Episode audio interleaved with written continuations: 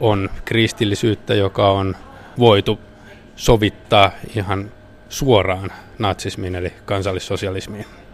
Natsit ovat pahoja ja SS-miehet olivat pahoja, mutta sitten nämä suomalaiset SS-miehet olivat jollakin tavalla erilaisia SS-miehiä.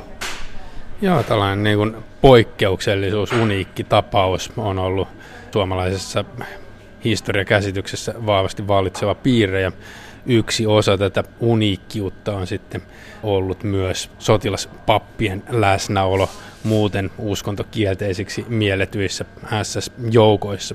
Suomalaisten mukana kulki kaksi sotilaspastoria, jotka toimivat samalla suomalaisten yhdysupseereina SS-joukoissa. Tämä kuva on kuitenkin nyttemmin tarkentunut, että nämä sotilaspastorit eivät suinkaan olleet niin ainutlaatuisia kuin mitä aikaisemmin on oletettu, vaan SSN ulkomaisten vapaaehtoisten joukossa niin ukrainalaisilla kuin ranskalaisilla ja vaikkapa norjalaisilla oli omia pappejaan mukana ja niin oli myös muslimi vapaaehtoisilla imaameja. SS-imaameja. SS-imaameja kuulit aivan oikein. Heistäkään ei ole aivan paljon tutkimusta tehtynä, mutta kuitenkin on selvää, että he toimivat uskon valajina Balkanilta tulevien muslimivapaaehtoisten joukossa. Mikä verran Suomessa tällä hetkellä tiedetään suomalaisten SS-miesten historiasta ja toiminnasta?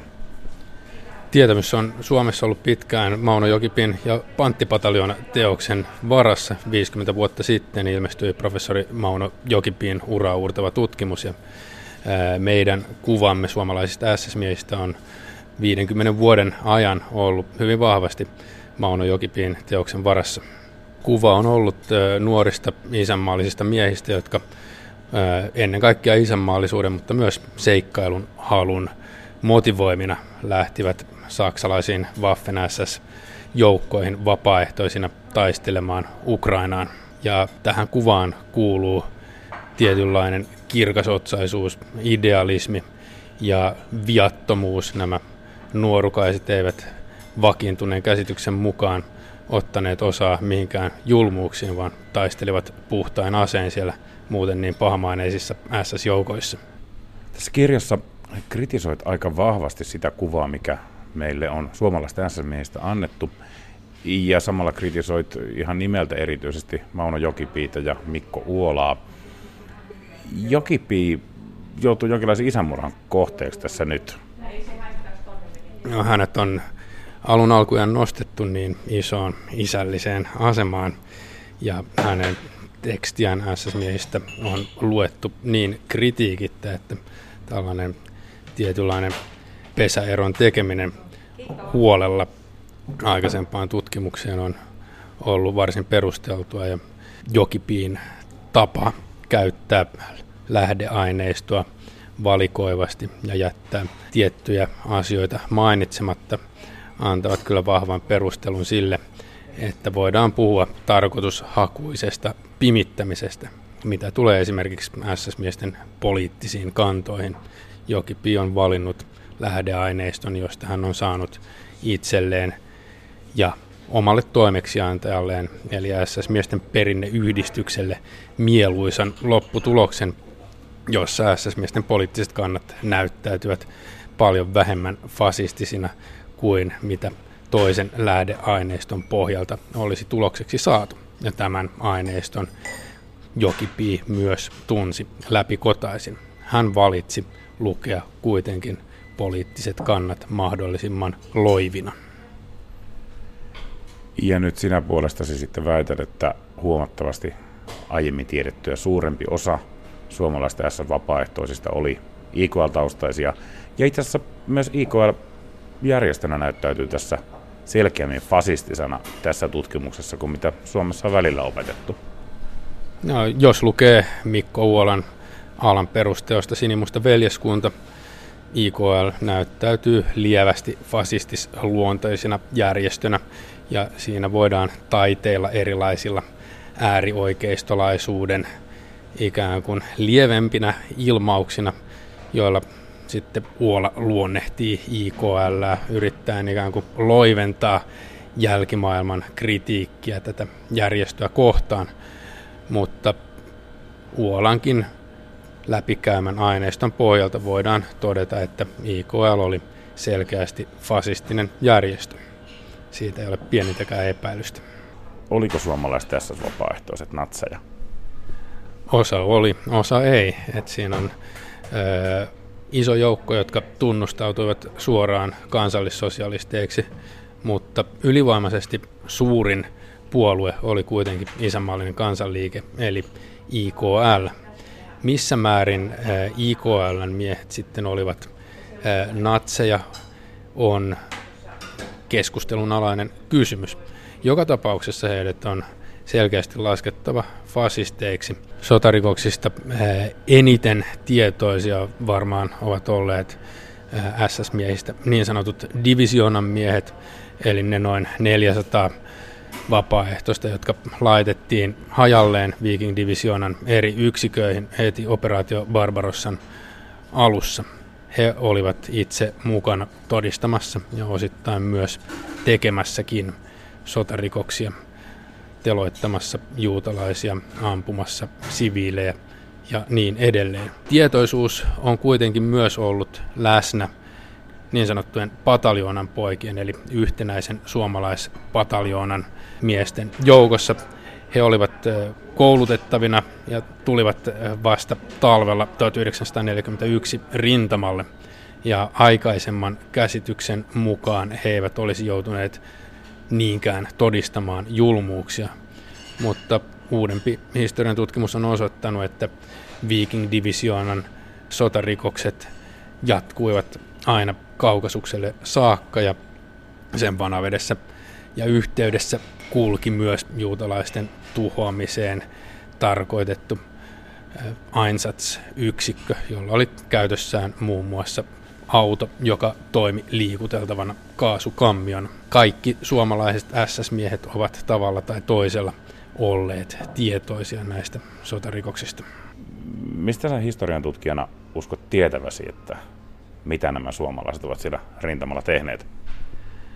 Pitää muistaa, että tämä materiaali, joka meidän päiviimme asti on säilynyt, se on käynyt läpi melkoisen prosessin. Ensinnäkin asiakirjoja on poltettu, hävitetty sodan loppuvaiheessa, kun lopputulos on ollut selvä ja on ollut aika lakaista jäljet umpeen. Se, että dokumentteja on säilynyt, missä puhutaan suomalaisten osallisuudesta, sitä voidaan pitää tietyllä tavalla työtapaturmana kaikkea, mikä oli tarkoitus hävittää, ei sittenkään onnistuttu tai muistettu hävittää. Siellä on kirjan materiaalia, jossa puhutaan muun muassa suomalaisten telottamasta venäläisestä poliittisesta komissaarista eli politrukista. Niin kauan kuin sotamenestys oli hyvä, niin ajatuksena oli, että tästä telotetusta politrukista julkaistaan uutiskuva tekstikehyksin ja siinä oli sitten Berliiniin lähetetty suomalaisen rintamakirjeenvaihtaja ja sotapropagandisti Jukka Tyrkön kirje, jossa tästä tapauksesta kerrotaan ja valokuva liitetty siihen mukaan. Ja toinen kirja, jossa puhutaan suomalaisista juutalaisten telottajina, on sitten Olavi Karpalo ja hänen taistelutoverinsa Verstas-komppaniasta, auton korjauskomppaniasta, jossa he valittelivat, että haluavat rintamalle ampumaan venäläisiä ja valittelivat, että heidän ampumataitonsa menee hukkaan. Kehnompikin ampumataito kuin omaamamme riittää juutalaisten teloittamiseen. Tässä tämä kuuluisa lause, jossa Olavi Karpalo ja hänen viisi SS-toveriaan puhuvat juutalaisten telottamisesta. Kenelle tällaisia kirjeitä, jotka sisältää tietoja sotarikoksista, on lähetetty? Harva poika kai äidilleen kertoo näitä asioita tai sille tulevalle puolisolle, jonka toivoo odottavan pienessä torpassa? Joo, ei niitä kotiin lähetetty tällaisia tietoja, että ensinnäkin siinä olisi tullut sensuuri vastaan, että ne olisi vedetty mustalla yli kaikki tällaiset kohdat, jos niitä olisi rohjettu laittaa. Niitä sen sijaan pystyttiin kirjoittamaan Berliiniin suomalaisten SS-yhdystoimistoon – jonka johdossa vaikutti suomalainen Unto Buuman sitten Parvilahti, joka tunnettiin SS-miesten keskuudessa kenties kovimpana kansallissosialistina. Ja toinen taho, jolle kirjoitettiin niin kauan kuin hän vielä elossa oli, oli yhdysupseeri Ensio Pihkala, joka siis samalla oli suomalaisten sotilaspastorina. Hänelle juuri Olavi Karpalo tovereineen lähetti kirjeen, jossa pyysi siirtoa sinne taisteleviin etulinjan joukkoihin pois sieltä huoltoportaasta. Sota ei ole koskaan kaunista ja sellaista sotimista, jossa ei vääryyksiä, kauheuksia ja sotarikoksiakin tehtäisiin ei nyt varmasti ole olemassakaan, joten selvyyden vuoksi. Mitä mä nyt sanon sulle, että rapatessa roiskuu? Tämä on tällainen klassinen kommentti, jota internetin keskustelupalstat ja uutisten kommenttikentät ovat täynnään. Sota on sotaa. Hei, kaikki teki sotarikoksia. Mutta näin ei todellakaan olisi tarvinnut olla. Mikään ei pakottanut osallistumaan näihin sotarikoksiin. Ja toinen usein toistettu väite on se, että oli pakko ampua, teloittaa käskystä, kun käsky kävi, muuten saattoi joutua itse teloitetuksi.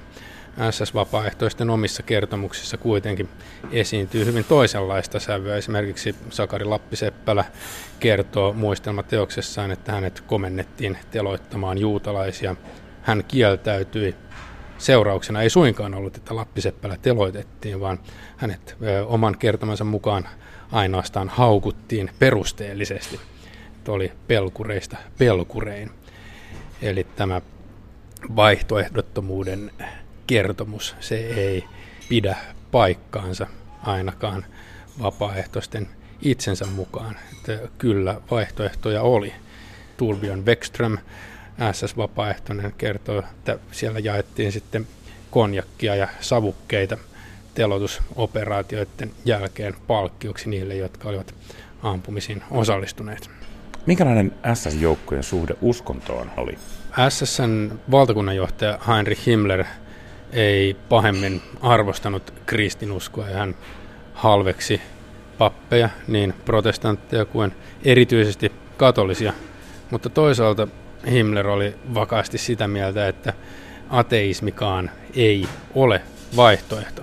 Puhuessaan suomalaisille upseerioppilaille Himmler totesi, että on oikeastaan yhden tekevää, mitä nimitystä käytämme Jumalasta. Onko se Jumala isolla jillä vai onko se kaitselmus tai korkein vai puhummeko vain luonnosta. Mutta joku jumalallinen periaate oli Himmlerin mukaan tunnustettava. No entä se toinen horisonttiohjelman kannalta keskeinen kysymys? Oliko nämä nuoret miehet, pojat, kristittyjä? Osa oli hyvinkin vakaumuksellisia kristittyjä. Moni tuli herännäiskodista. Siellä körttiläisyys oli vahva taustavaikuttaja. Kirkosta eronneita ei kyllä suomalaisten joukosta löytynyt. Lomilla ollaan saatettu käydä seuroissa ja siellä ollaan otettu körttiseuroissa hyvin vastaan pidetty tulo- ja lähtöseuroja pojille. Ja on ollut Sionin virret mukana repussa rintamalla. Nostat kirjassa vahvasti esiin kaksi sotilaspappia, joiden molempien suhde kansallissosialismiin alkoi SS-joukossa palvellessa kovasti muuttua, mutta hyvin eri suuntiin.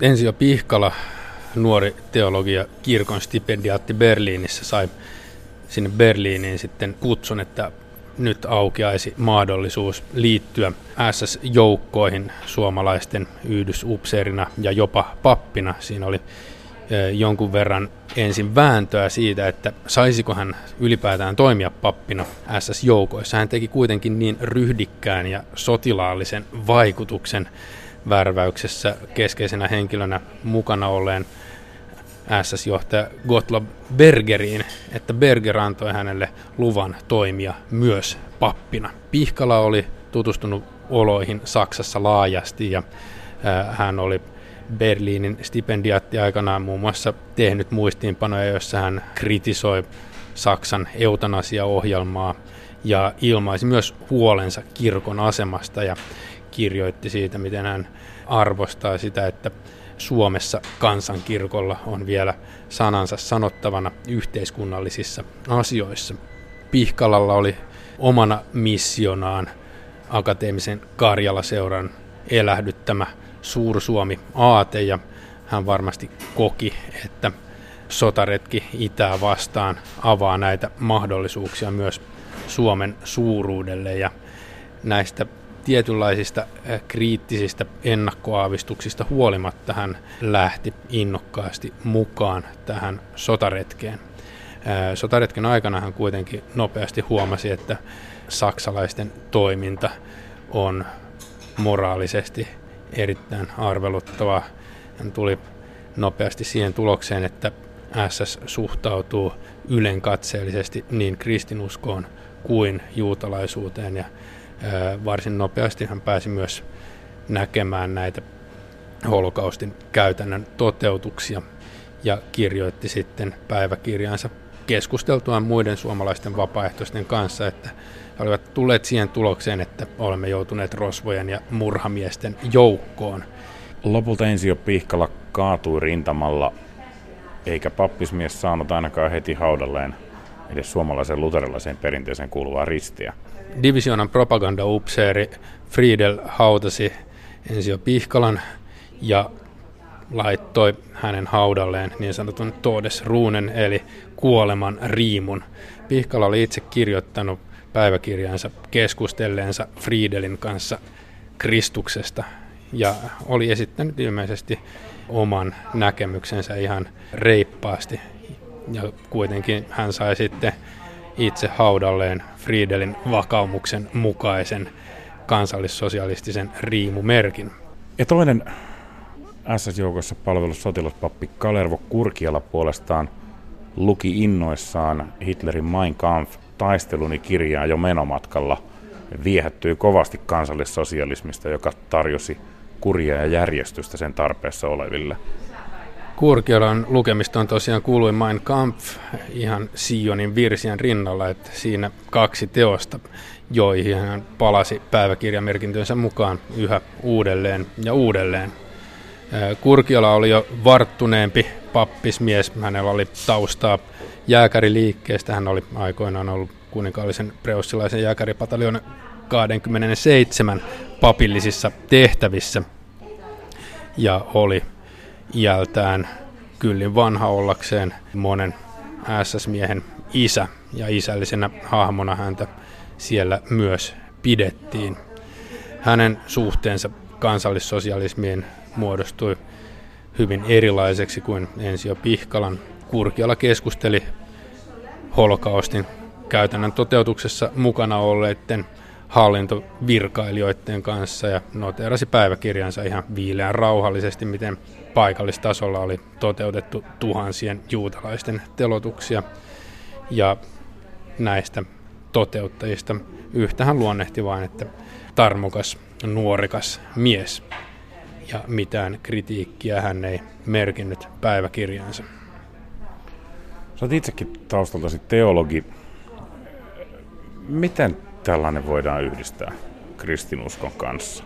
Kristinusko on monesti pyrkinyt taipumaan kulloisiinkin yhteiskunnallisiin aatteisiin yhteen sovitettavaksi ja se on etsiytynyt lähelle valtaa ja yhteiskunnallista vaikuttamista pyrkinyt elämään ajan hengessä. Siinä on tarjottu yksinkertaisia ratkaisuja ajan ongelmiin ja paperilla ne ovat saattaneet kuulostaa toimivilta ja ulkoiselta olemukseltaan ne ovat saattaneet myös vastata ajan henkeen, militarismiin, kuriin, järjestykseen, ryhdikkyyteen, reippauteen. Siinä on attribuutteja, jotka äkkiseltään saattavat kuulostaa sointuvilta ja ne ovat varmasti sointuneet siihen ajan henkeen oikein hienosti.